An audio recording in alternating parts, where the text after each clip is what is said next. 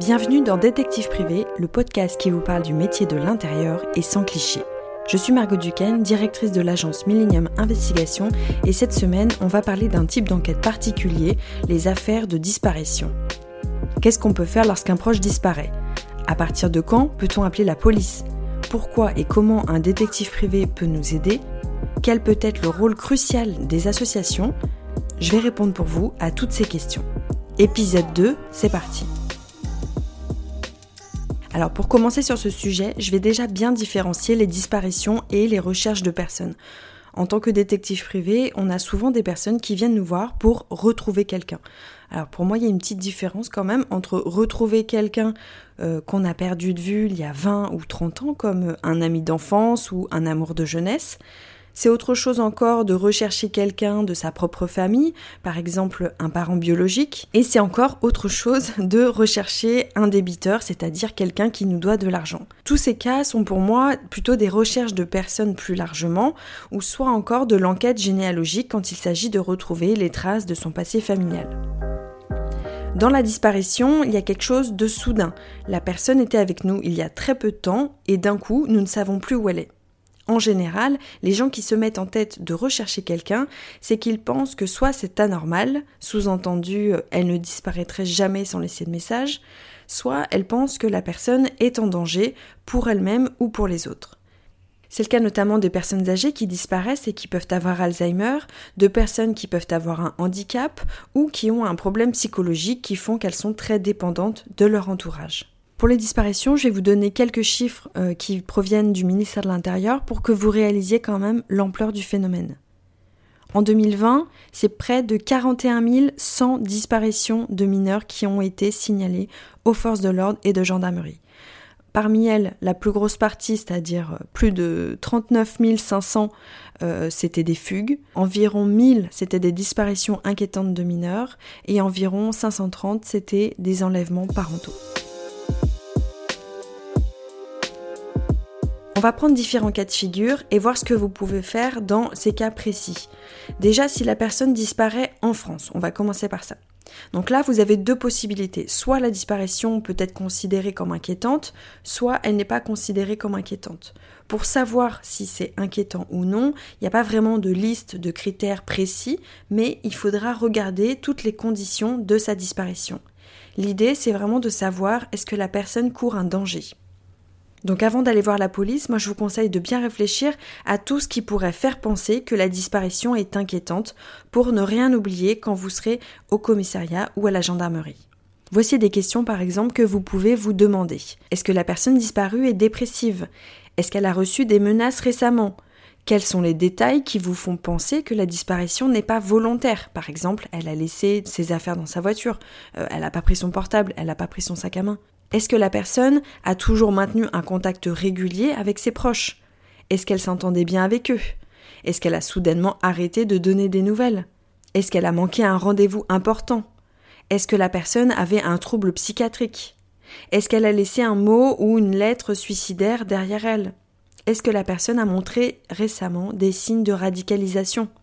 Donc voilà toutes sortes de questions qu'on risque de vous poser quand vous signalerez une disparition, mais surtout que vous, vous devez vous poser pour savoir si les raisons de votre inquiétude sont fondées. Alors je comprends qu'on veuille dire à un policier ou un gendarme que son mari ou sa fille ne disparaîtrait jamais sans donner de nouvelles, que il ou elle ne ferait jamais ça, que il n'est pas comme ça, mais sachez que ce genre d'argument qui est de l'ordre du ressenti n'a pas beaucoup de poids face à des forces de l'ordre. Alors cette histoire de critères inquiétants ou non est très important. Moi je me souviens que dans ma première affaire de disparition, ma cliente m'avait expliqué avoir été voir la police, mais qu'on lui avait dit que ce n'était pas une disparition inquiétante et que donc il ne pouvait rien faire. Donc nous, on a passé la nuit à faire un dossier rassemblant tous les éléments qui prouvaient que c'était une disparition inquiétante. Le lendemain, on est retourné au commissariat, on a donné le dossier et son affaire a été reclassée en disparition inquiétante. Dans la journée, ils l'ont géolocalisée et ils ont retrouvé la personne. Donc ce n'est pas du tout anodin, il faut savoir exactement quoi dire pour donner aux policiers l'outil juridique qui leur permettra d'agir.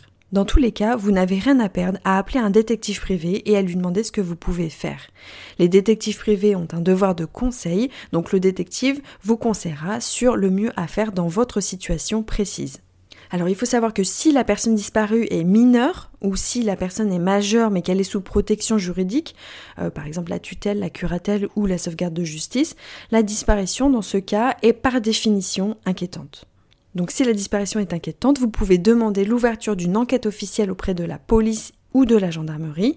Vous pouvez aussi compléter vos démarches en engageant un détective privé qui dans ce cas travaillera en prévenant les autorités et en leur transmettant évidemment tous les éléments recueillis euh, lors de son enquête. Moi j'avais travaillé par exemple avec un confrère sur une affaire de disparition d'un adolescent qui était euh, instable psychologiquement. L'enquête était ouverte à la brigade des mineurs, mais des enquêtes comme ça, il faut savoir qu'ils en ont malheureusement tous les jours. L'enquête n'allait pas assez vite pour les parents, donc on les avait aidés à retrouver des indices. On avait par exemple pu constater qu'un de ses camarades de classe se faisait passer pour euh, le jeune disparu sur les réseaux sociaux et donnait ainsi de faux espoirs à ses parents. Sur cette affaire, ce sont les réseaux sociaux qui ont énormément aidé pour retrouver l'adolescent disparu. Alors à l'inverse, si la disparition n'est pas considérée comme inquiétante, ni la police ni la gendarmerie ne pourront ouvrir d'enquête officielle. Vous devrez retrouver la personne par vos propres moyens. C'est quelque chose qui est très difficile à accepter par les familles, mais en France, toute personne majeure est libre de disparaître. Dans ce cas, vous pouvez aussi faire appel à un détective privé. Sachez juste que si le détective privé retrouve le proche disparu, il pourra lui-même le contacter ou aller lui parler de votre part, euh, lui dire par exemple que sa famille s'inquiète, ou lui donner une lettre ou ce que vous voulez, mais si en retour la personne qui a disparu ne souhaite donner aucune info sur son nouveau lieu de vie, sur ce qu'il devient, sur les motivations de sa disparition, le détective privé devra respecter son choix. Dans ce cas, le mieux à faire pour nous, c'est euh, de demander à la personne qui a disparu si on peut au moins dire à la famille qu'il n'est pas mort, pour que sa famille euh, sache que c'était bien de son libre arbitre et qu'il n'a pas été victime d'un accident ou qu'il n'a pas été enlevé. Voilà, donc ça c'était pour le cas où la personne disparue était sur le territoire français. Euh, si la personne a disparu à l'étranger en tant que touriste ou résident permanent et que la personne est française, sa disparition doit être signalée auprès du ministère français des Affaires étrangères. Donc ici pareil, soit euh, la disparition est considérée comme inquiétante et vous pouvez demander l'ouverture d'une enquête officielle, soit elle n'est pas inquiétante et là vous devez vous débrouiller par vous-même. Vous pouvez dans les deux cas faire appel à un détective privé. Alors là, je vais juste revenir sur le cas des personnes disparues lorsqu'elles sont mineures. Euh, je vais vous donner quelques conseils ou des réflexes à avoir si jamais ça arrive à vous ou à l'un de vos proches. Alors déjà, vous pouvez contacter tout l'entourage du mineur, ses amis, ses voisins, aller à tous les lieux où il a l'habitude de traîner, comme les skateparks, les terrains de foot, les salles de jeu, les centres commerciaux.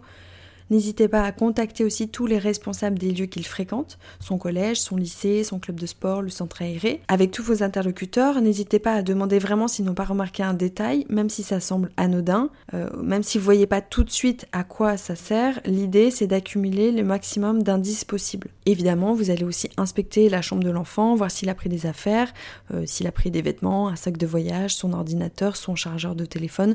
Ça vous aidera notamment à savoir si c'est une fugue organisée. Ensuite, il faudra signaler sa disparition muni d'une photo récente de votre enfant. Il vaut mieux avoir fait tout ça avant d'aller voir la police car ça vous évitera des allers-retours au commissariat et votre demande sera plus crédible si vous avez déjà cherché de partout, donc ça accélérera la procédure. Parfois on pense que la disparition a dû à un enlèvement. Dans ce cas-là, les autorités peuvent déclencher le dispositif d'alerte enlèvement à la demande du procureur de la République. Mais là, par contre, il y a quatre critères très précis. Euh, il faut que l'enlèvement soit avéré, ce qui est différent d'une disparition même inquiétante. La victime doit être mineure. La vie et l'intégrité physique de l'enfant est en danger. Et le procureur dispose d'informations dont la diffusion euh, pourrait permettre la localisation de l'enfant ou de son ravisseur. Donc la police peut vous aider et en parallèle, vous pouvez toujours faire appel à un détective privé. Troisième acteur important à votre disposition, euh, que vous pouvez évidemment cumuler, ce sont les associations. Dans le domaine des disparitions, il y a plusieurs associations qui ont des rôles très importants. Je pense notamment à l'ARPD, par exemple, qui a un réseau très large partout en France de bénévoles euh, qui euh, enquêtent sur des disparitions, mais surtout, ils diffusent les avis de recherche sur leur réseau et ça a un poids énorme. Il y a aussi Manu Association ou encore Les Disparus Anonymes. Les Disparus Anonymes, c'est un collectif qui a été monté en 2019 par un père de famille en Seine-Saint-Denis après avoir lui-même sauvé sa fille de 14 ans suite à une disparition. Leur credo, c'est le partage sur les réseaux sociaux ne coûte rien, mais ça peut sauver des vies. Il y a aussi un numéro de téléphone gratuit, le 116 000, qui est un numéro d'urgence euh, accessible 24 heures sur 24 et 7 jours sur 7 en cas de disparition d'un enfant. Voilà, moi je pense que c'est important de s'informer et d'informer les autres euh, sur quoi faire dans ces situations, donc à titre préventif, avant que ça n'arrive, parce que le jour où un proche disparaît, dans la panique, on peut ne pas forcément avoir les bons réflexes.